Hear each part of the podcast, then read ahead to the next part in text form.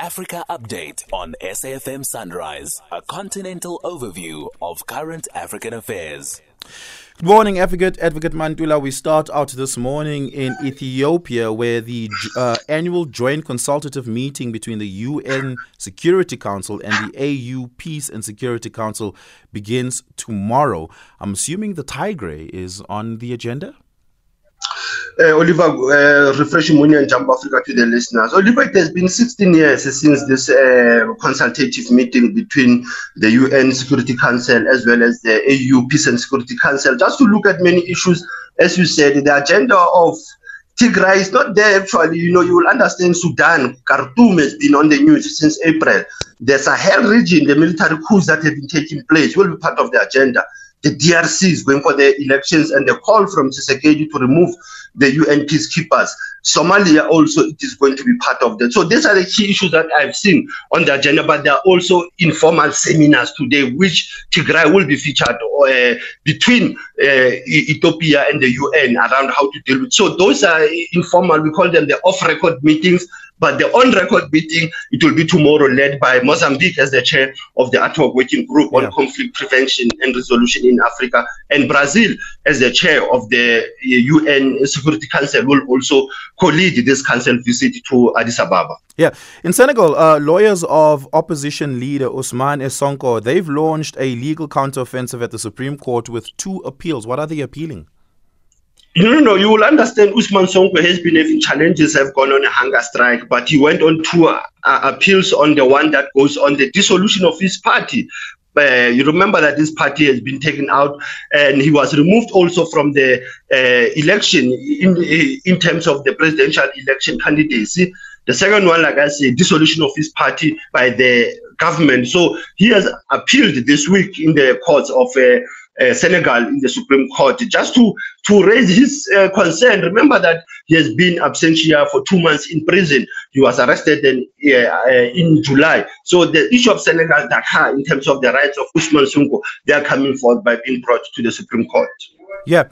Uh, Liberia, they decide in five days as they go to the polls. And of course, the African Union uh, Election Observer Mission will uh, be put together and it will be led by a member of the AU panel.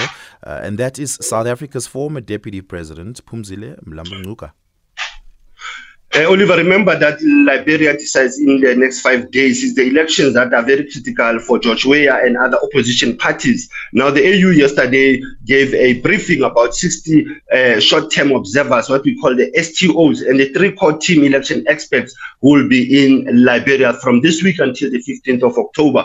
And that mission is led by uh, a member of the panel of the wise the, the, former deputy president, as you said, Me Phumzile Mlambo to be the head of that mission. That mission, you will remember, has been also a joint mission between AU and COMESA that they will be engaging on the elections in that country. We are expecting to hear the EU, to hear the Commonwealth, uh, whether they'll be sending an ECOWAS also, whether they'll be sending an observer mission. This is the time where we are looking at observer missions constituting and moving uh, away from the capital city to the real action of the election struggles, yeah. which is the villages and communities. Yeah, and this is an interesting one. The Minister of Justice uh, in and Parliamentary uh, Affairs in Zimbabwe has warned Triple C uh, members of Parliament for snubbing the State of the Nation address uh, that took place by uh, President Mnangagwa. What's the warning here? What law was broken?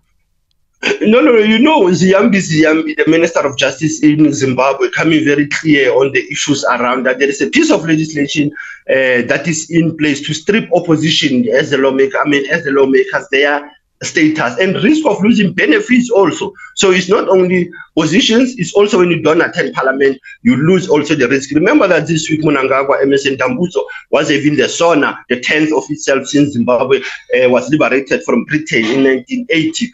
Uh, so he's just raising that for snapping of the SONA by the opposition also is part of undermining what Mnangagwa has won 52% and Chamisa been 44. But remember that the Triple C has been lodging this dispute as an international pressure towards what has happened in Zimbabwe. And SADC is still mum about what has happened in Harare. Yeah, and finally, in the historical archives, today uh, was the day that uh, poet and political activist and writer Mafika Pascal Gwala was born in KwaZulu Natal.